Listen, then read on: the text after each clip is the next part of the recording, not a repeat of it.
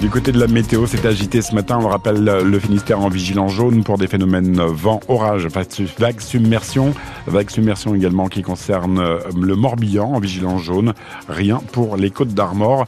Les nuages l'emportent ce matin avec de belles averses, mais ça devrait s'améliorer cet après-midi avec le retour de quelques éclaircies. 9h01 minute, le point sur l'actualité, euh, c'est euh, l'occasion de vous retrouver Angeline de Munck, et c'est très agité non seulement dans le ciel, mais aussi au salon de l'agriculture. Coup de poing, heure avec les CRS, les tensions sont euh, extrêmes ce matin. Oui, avant même l'ouverture officielle, des centaines de manifestants sont entrés en force dans le parc des expositions de la Porte de Versailles à la recherche d'Emmanuel Macron dans les allées. Ils en sont venus aux mains avec le service d'ordre, les CRS sont intervenus. Le président lui est arrivé il y a une heure sous les il doit rencontrer les syndicats avant de s'exprimer devant la presse. Contexte très tendu donc pour cette 60e édition de la Grand-Messe agricole qui accueille comme chaque année plusieurs dizaines d'éleveurs bretons. L'occasion de faire connaître leurs difficultés. En Bretagne, la production est à la baisse dans tous les secteurs. La collecte de lait, par exemple, est en recul de près de 4% en 2023. Baisse également de 4% du nombre de porcs abattus. Des chiffres communiqués en début de semaine par la Chambre d'agriculture, conséquence d'une crise des vocations dans le secteur Léo Rosé. Pour une installation, il y a deux départs. Chaque année, 2000 agriculteurs leur compte ou salariés cessent leur activité en Bretagne. Pour plus de la moitié, c'est un départ en retraite. Si le nombre de salariés a augmenté depuis 2010, plus 36%, on commence à voir un léger recul depuis l'année dernière et surtout, le nombre de chefs d'exploitation ne cesse de baisser. En l'espace de 12 ans, la région a perdu près de 6400 exploitants. La faute, entre autres, au rythme de travail, notamment dans l'élevage, tous les jours de l'année avec des cadences soutenues. Pour se dégager du temps, les deux tiers des éleveurs laitiers bretons ont robotisé leur salle de traite, mais encore faut-il avoir les reins assez solides pour investir.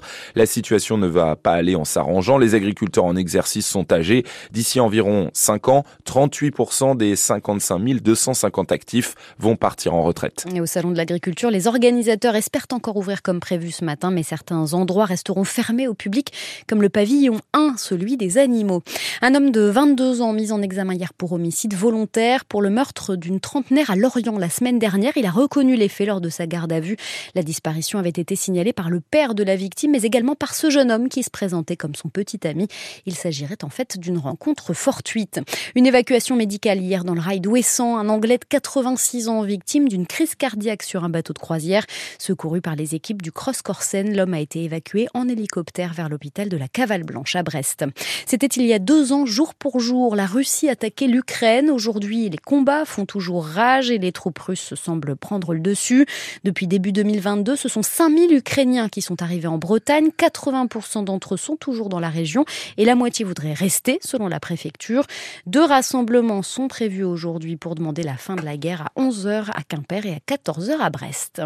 Un président et un ancien président de, de sortie en ce moment, mais euh, c'est deux salles, deux ambiances. Hein. Il y a l'ambiance du salon d'agriculture et à Brest, le grand amphithéâtre théâtre de la fac, de la fac de droit, qui était pleine à craquer hier. Oui, pour un cours pas comme les autres sur l'estrade, un ancien président de la République, François Hollande, aux côtés de celui qui fut son garde des Sceaux, Jean-Jacques Urvoas, un cours de droit constitutionnel de près de deux heures, suivi d'une séance de questions, puis d'un bain de foule avec des jeunes ravis. Écoutez. Ces jeunes euh, étaient enfants quand j'étais président, donc ça a créé des liens. Ensuite, parce qu'ils ont envie d'entendre euh, le son d'une expérience, ils ont envie de comprendre et puis aussi d'espérer chercher euh, quelles sont les idées qui peuvent demain être euh, portées par eux, pas simplement par moi. Donc moi je viens pour, euh, pour transmettre, pour donner le témoin à une nouvelle génération. Et puis il y a peut-être une liberté qui est plus grande quand on est ancien président que quand on est président.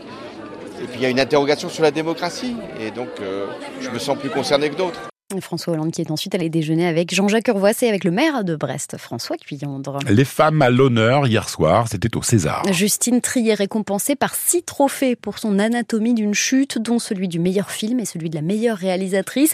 Une femme couronnée pour la deuxième fois seulement de l'histoire de la cérémonie, comme un symbole pour cette édition marquée par la libération de la parole en matière de violence sexuelle dans le 7e art. L'actrice Judith Godrèche a pris la parole pour dénoncer le niveau d'impunité, de déni et de privilège du milieu.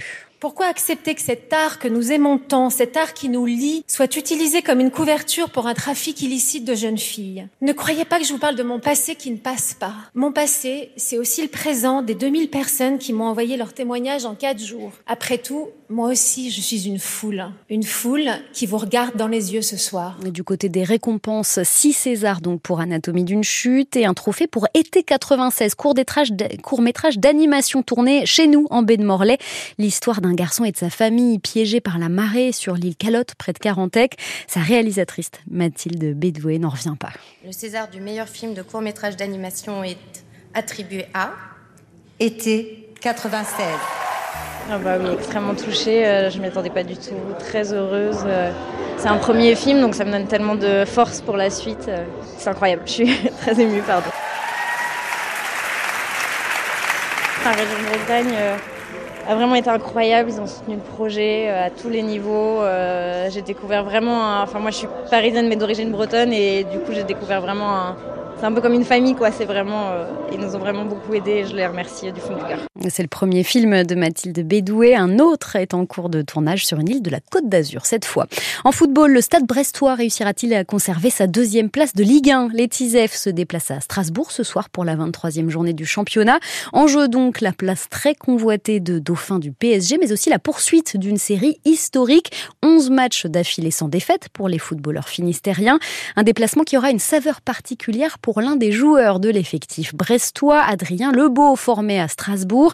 Il vit sa première saison en Bretagne, la plupart du temps sur le banc, Nicolas Blanza. Dur, dur, effectivement, de bousculer la hiérarchie sur le côté droit du stade brestois. C'est sûr que, quand on joue un peu moins, on est toujours un peu déçu, mais voilà, avec une saison comme ça, euh, si on se met à la place du coach, ben, c'est compliqué à, à déloger quelqu'un. Alors le Messin d'origine travaille et se tient prêt, seulement entré en jeu quatre fois depuis le début de la saison en Ligue 1. Comme ça l'été à, à Montpellier, ça m'a réussi. Avec une passe décisive pour Doumbia, en sortant du banc, capable de jouer latéral droit ou milieu droit et doté, selon son entraîneur Eric Roy, d'une véritable intelligence de jeu. à chaque fois qu'on a fait appel à, lui, que c'était un garçon qui avait un QI football très élevé, qui était capable de s'adapter. Je suis sûr qu'il aura encore euh, son mot à dire d'ici la fin de la saison. Pour ce joueur, passé 5 ans au centre de formation à Strasbourg, où il a eu du mal à se faire une place en pro, avant de rebondir en troisième division en Allemagne et d'arriver à Brest, ce qui a pu surprendre. Maintenant, je pense que quand je suis rentré, j'ai voilà, j'ai su, j'ai su être au niveau et j'ai su apporter, apporter quelque chose.